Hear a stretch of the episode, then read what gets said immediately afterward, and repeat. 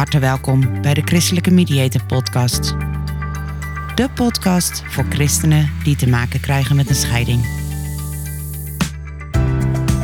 De gebrokenheid van dit leven gaat een christelijke gezinnen niet voorbij. In deze podcast geven we een stem aan al die christenen die in stilte worstelen met een scheiding.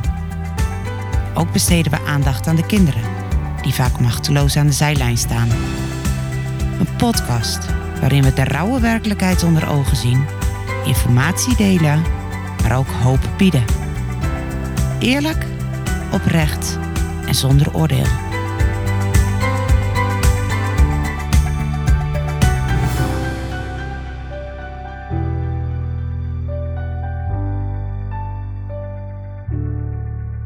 Welkom bij de Christelijke Mediator Podcast. Fijn dat je luistert. Vandaag wil ik graag eens inzoomen op het thema afwijzing. We krijgen allemaal regelmatig te maken met afwijzing. En de een kan hier nou eenmaal beter mee dealen dan de ander. Maar als we diep van binnen kijken, raakt afwijzing ons allemaal.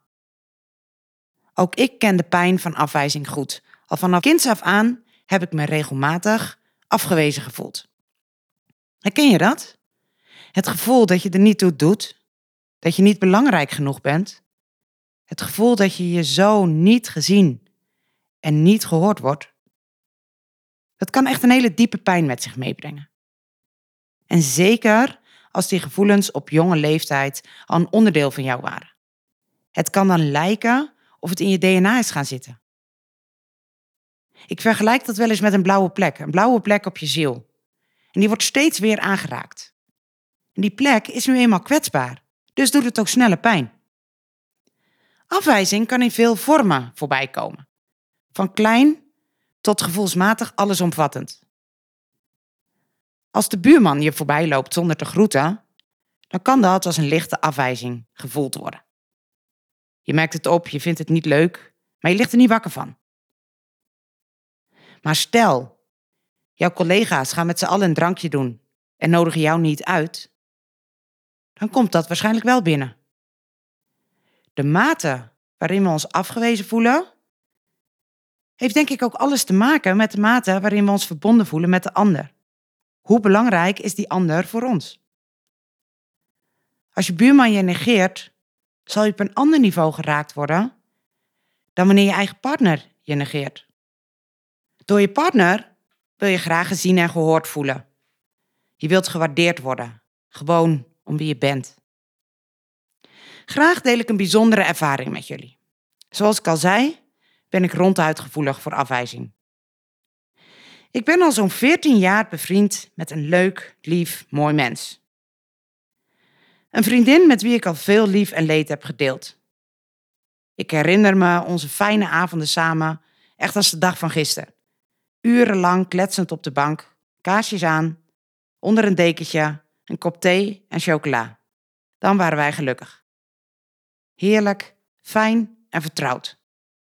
In de loop der jaren is er in onze beide levens veel gebeurd. En achteraf gezien is onze vriendschap onbewust veranderd. Bij deze vriendin voelde ik me echt veilig. Ik kon alles met haar delen en we hadden een verbinding die ik het best kan omschrijven als een verbinding op hartsniveau. Ik weet niet hoe dat met jou is, maar ik heb veel verschillende vriendschappen. Met de ene vriendin heb ik vooral heel veel lol. Met de ander alleen maar serieuze gesprekken. En met weer een ander ga ik graag op pad. En met een enkeling van hen kan ik mijn diepste gedachten en gevoelens delen. Alle vriendschappen zijn waardevol, maar toch anders. Naarmate onze levens veranderden, veranderde de verbinding in onze vriendschap dus ook. We zagen elkaar steeds minder vaak en als we elkaar spraken, werd het steeds meer een oppervlakkig gesprek. Iets wat eigenlijk helemaal niet bij ons past. We waren nog steeds heel benieuwd hoe het met de ander gaat. En op die manier betrokken we elkaar ook wel bij ons leven, maar echt in de oppervlakte. Onze diepste gevoelens en gedachten deelden we steeds minder. Ergens eind vorig jaar vertelde diezelfde vriendin dat ze nadacht over haar vriendschappen. Ze wist niet goed wat ze met bepaalde vriendschappen wilde en zei ze, ik ben soms gevoelsmatig ook druk met het onderhouden van al die vriendschappen. Ik zou gewoon graag wat meer tijd voor mezelf willen hebben. Haar woorden raakten me. In eerste instantie vooral omdat het voelde als een afwijzing. Ze zei dit vast niet voor niks tegen mij. Het kwam in eerste instantie binnen als een algeheel gevoel van afwijzing en pijn. Mijn blauwe plek werd geraakt, vol. Ik kon en ik kan eigenlijk nog steeds en niet goed woorden aangeven. Maar één ding, ik vond het alles behalve leuk. Wilde ze mijn vriendin dan niet meer zijn? En waarom niet? Wat had ik verkeerd gedaan? Ik betrok het op mezelf. Anderzijds raakte het me ook omdat ik wist en voelde dat ze een punt had. Ik begreep dat ze dit zei. Maar ik wilde het eigenlijk niet begrijpen. Ik hield me al die tijd vast aan dat wat we hadden, aan hoe onze vriendschap was. Terwijl ik diep van binnen wist dat dat verleden tijd was. Maar het was zo mooi dat ik het niet los kon en wilde laten. Gisteravond had ik een gesprek met haar. We hadden afgesproken te videobellen. Zo konden we elkaar ook in deze rare tijd toch zien. Het eerste deel van het gesprek ging vooral over ons werk. Over corona en wat kleine uitdagingen waar we privé tegenaan liepen. Halverwege het gesprek stelde ik haar een vraag die meer de diepte inging. Degenen die mij kennen weet, weten dat ik daarvan hou. En heel eerlijk gaf zij aan dat ze er bewust voor koos om niet alles te delen. Daar kon of daar wilde ze het niet over hebben. Daarop gaf ik aan dat het me goed leek om het daar eens over te hebben. Ik vertelde haar dat ik er in de afgelopen weken goed over had nagedacht. En dat ik met terugwerkende kracht steeds meer inzie hoe onze vriendschap en onze verbinding is veranderd. En wel zodanig dat we wat mij betreft op een kruispunt staan. We hebben twee keuzes. Of we laten elkaar los en we zien wat de toekomst ons brengt. Zonder enige rancune, maar ook zonder verwachtingen. Zonder verwachtingen van elkaar. Of we gaan samen aan de slag. Aan de slag om de verbinding te herstellen. Of eigenlijk om een nieuwe verbinding tot stand te brengen. En dat zou van ons beiden inzet vragen. Inzet en een open, kwetsbare houding. Om een wezenlijke verbinding aan te gaan, is een bepaalde kwetsbaarheid nodig. En dat kan soms best onveilig aanvoelen. Je weet immers niet bij voorbaat wat de uitkomst is. Maar zei ik, dat kan alleen als we daar beide voor openstaan. Als we daar beide echt voor kunnen en willen kiezen. Om deze weg te gaan heb ik jou nodig. Zonder jou kan ik het niet en wil ik het niet. Zelf zou ik het liefst kiezen voor optie 2. Ik wil heel graag onderzoeken of het mogelijk is om ons hart opnieuw voor elkaar te openen. Vanuit de overtuiging dat daar een waardevolle verbinding uit kan ontstaan. Daarop zei mijn vriendin, en ik noem bewust haar naam niet, omdat ik daarin ook haar uh, privacy wil waarborgen. Maar daarop gaf zij aan, die ruimte, die heb ik niet. Ik moet gewoon eerlijk zijn. En dan is het antwoord dat ik je een prachtig, mooi, lief mens vind. En ik de warme herinneringen koester. Maar dat het hierbij blijft. Ik wil voor altijd de mooie herinneringen vasthouden. Maar het is een, een boek wat ik wil sluiten. En sluiten zonder te zeggen dat dat een definitief sluit is. We weten niet hoe ons leven loopt. Hoe mooi dat ondanks dat er aan alle kanten een gevoel van afwijzing naar voren zou kunnen komen, we in alle kwetsbaarheid deelden wat er in ons hart was. En nog mooier is dat het eigenlijk die pijn van afwijzing niet gaf. We waren op een liefdevolle, respectvolle manier met elkaar in contact. En het feit dat zij geen ruimte heeft om opnieuw te zoeken naar een invulling van onze vriendschap, zegt niks over mij. Het zegt iets over haar. En dat mag, dat kan. Zij loopt haar pad en ik loop de mijne. Dit gesprek had kunnen leiden tot een diep gevoel van afwijzing. Een van mijn beste vriendinnen. De vriendin die mijn getuige was op ons huwelijk. Die zei dat ze niet langer mijn vriendin wilde zijn. En toch heeft het geen seconde als afwijzing gevoeld. Ik was en ben haar dankbaar voor haar eerlijkheid. Het was zo fijn en goed om hier op deze manier in alle openheid over te kunnen praten. We hadden onze vriendschap kunnen laten doodbloeden. We hadden onze vriendschap kunstmatig in stand kunnen houden. Maar we kozen ervoor om dit open op tafel te leggen en bespreekbaar te maken. Dat vraagt om lef. En dat vroeg om een oprechte openheid. En op het moment dat je zo'n gesprek hebt met elkaar, weet je en voel je, het is oké. Het is goed. We hebben het er ook nog wel even over gehad. Van joh, zou het nou nog iets toe kunnen voegen om met elkaar het gesprek aan te gaan over waar het is misgegaan? Voor zover je over misgaan kan praten. Waar we uit elkaar zijn gegroeid. We hebben ervoor gekozen om dat niet te doen. Het zou ons beiden en onze vriendschap helemaal geen recht doen. Het zou niets toevoegen. Het was een bewuste keuze om op een liefdevolle manier af te ronden. Uit respect en uit bewondering voor elkaar. We laten elkaar los vanuit de verbinding die we hadden, zonder te weten wat de toekomst ons brengt. Dit zijn echt momenten die me ontroeren. In zo'n gesprek gaat het over de rauwe werkelijkheid. Zuiver en puur.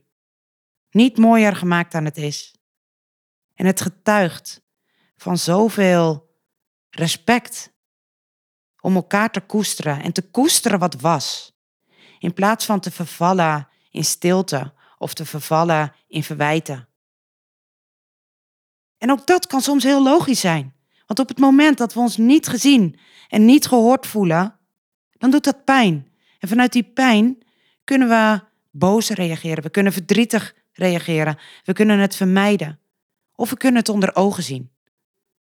En voor mij persoonlijk is dat laatste een hele waardevolle uh, stap die ik echt heb moeten leren. Het onder ogen zien van hoe het is en dat ook bespreekbaar maken. Daar waar ik jaren geleden het meeste lijden had onder de afwijzing van mezelf, heb ik geleerd om veel milder en zachter voor mezelf te zijn. Daar waar ik me eerst vooral focuste op alles wat er aan mij mankeerde, kijk ik nu vooral naar waar mijn kracht ligt. Men zegt wel eens, wat je aandacht geeft groeit. En het klopt. Een gevoel van afwijzing raakt aan ons gevoel van eigenwaarde. We willen ertoe doen. We willen geliefd zijn. We willen gewaardeerd worden, gewoon om wie we zijn. Voorheen was ik ronduit afhankelijk van anderen als het ging om waardering, om liefde en om respect. Ik had geen waardering voor mezelf en al helemaal geen liefde en respect. En dat wat ik bij mezelf miste, zocht ik bij anderen. Alsof er een soort van gat in mijn hart was, die ik opvulde met liefde en erkenning van anderen. Ik paste me aan aan datgene wat ik dacht dat van mij verwacht werd. Want als ik dat deed, dan was de kans op afwijzing het kleinst. Maar toen ik leerde om mezelf te waarderen, om trots te zijn op wie ik ben en wat ik doe, merkte ik dat ik het steeds minder nodig had van de mensen om me heen. En natuurlijk, ik blijf het altijd nodig hebben om ook externe waardering te krijgen. Maar het voelt alsof ik in mijzelf het basisfundament heb kunnen leggen, waardoor ik anders naar mezelf heb kunnen gaan kijken. Een fundament waardoor ik naar mezelf kan kijken met liefdevolle ogen, door een zachte, warme bril. In welke fase van je leven je ook zit, ook jij zal regelmatig geconfronteerd worden met een gevoel van afwijzing. En zeker als je in de periode rondom een scheiding zit. Een scheiding is zo nauw verbonden met de pijn van afwijzing. Degene die verlaten wordt, voelt zich vaak diep geraakt. aan de kant gezet. En misschien zelfs ingewisseld. Dat is een pijn die heel, heel diep gaat. Maar ook als jij degene bent die de knoop heeft doorgehakt, zal je ongetwijfeld te maken krijgen met afwijzing. Mensen die een mening of een oordeel hebben. Afwijzing op grond van de Bijbel. Afwijzing door mensen om je heen die niet begrijpen dat je deze keuze hebt gemaakt. Een keuze die misschien helemaal niet als keuze voelde. Als jullie gezamenlijke vrienden hadden, is de kans groot dat er een breuk ontstaat. In, binnen die vriendschappen. Ook is er vaak een breuk met schoonfamilie. En ook die afwijzing kan diepe sporen nalaten. Als christen ben ik ervan overtuigd dat we juist op dit soort momenten in ons leven Gods nabijheid zo nodig hebben. We kunnen dit niet op eigen kracht. Jaren geleden kreeg ik eens de vraag: Hoe denk je dat God naar jou kijkt? Eigenlijk een hele mooie vraag, want we zijn heel erg geneigd om te kijken van hoe kijken wij naar God. Maar diezelfde vraag die ik toen kreeg, zou ik nu bij jou neer willen leggen. Hoe denk jij dat God naar jou kijkt? Waar zou zijn focus op liggen? Geloof jij in een God die kijkt naar al je zwakke kanten, naar al je onvolkomenheden? Of geloof jij in een God die verder kijkt dan dat? Probeer eens in te denken. Jij bent een kind van God. Hij is jouw vader. Heb je zelf kinderen? Of een neefje of nichtje die een grote plek in je hart heeft? Hoe kijk je naar deze zoon? Wat voel je bij deze dochter? Zelf ben ik moeder van twee zoons. De oudste heeft autisme. Ik zou me kunnen richten op alles wat hij niet kan.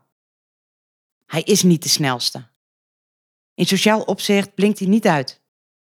En het ontbreekt hem dagelijks aan een bepaalde tact. Toch zie ik als zijn moeder zijnde vooral een lieve, geduldige, zorgzame jongen. Een jongen met een hart van goud. Natuurlijk zie ik zijn tekortkomingen. Maar die zie ik door een gekleurde bril. Een bril van liefde, van compassie. Ik ben zo waanzinnig trots op die jongen. Ik weet hoeveel moeite hij kan hebben met alledaagse dingen. Ik weet hoe hij kan worstelen met het gevoel anders te zijn. En als moeder ben ik vooral trots. Trots op zijn doorzettingsvermogen. Trots op zijn zachte karakter. En trots op wie hij is. Hoe trots ben jij op jouw zoon? Hoeveel bewondering heb je voor jouw dochter? Hoe groot is de plek die zij in jouw hart hebben? En bedenk dan eens, als jij als mens al zoveel liefde kunt ervaren voor jouw kind, hoeveel liefde zal onze Hemelse Vader dan voor jou voelen? Hoe kijkt God naar jou? Lukt het je om daar een beeld van te maken? Jouw volmaakte Hemelse Vader. Hoe kijkt Hij naar jou? Hij kent jou precies zoals je bent. Nog veel beter dan dat jij jezelf kent. Hij heeft jou gemaakt. Hij weet waar je vandaan komt en hij weet welke weg je hebt afgelegd. Sterker nog, hij weet waar je naartoe gaat. Hij weet wat jouw intentie was. Ook al is de uitwerking soms nog zo beroerd. Toen ik me meer en meer ging beseffen hoe God naar mij kijkt, en werkelijk, ik kan proberen om hier een voorstelling van te maken, maar wat ben ik dan als mens beperkt? Maar hoe meer ik ging beseffen hoe God naar mij kijkt, hoe meer ik zag dat we een God van liefde, een God van compassie, een God van mededogen hebben. Op welk punt je ook in je leven staat, weet dat je er niet alleen voor staat. Hoe afgewezen of onbegrepen je je ook voelt, je bent niet alleen. Welke fouten jij ook hebt gemaakt, je kunt bij Hem terecht. We hebben een God van liefde, een God van vergeving en een God van genade. Een God die van jou houdt. Ik wens je zo toe dat je naar jezelf mag leren kijken door Gods ogen. Door Gods liefdevolle ogen. Wat zal er dan een wereld voor je opengaan? Dank voor het luisteren naar de Christelijke Mediator Podcast. Mocht je behoefte hebben aan advies of aan een luisterend oor, schroom niet. Neem vooral even contact op. Dat kan via www.christelijkemediator.nl. We helpen je graag. Je staat er niet alleen voor. Wil je geen aflevering meer missen? Abonneer je dan op de podcast in je favoriete luisterapp.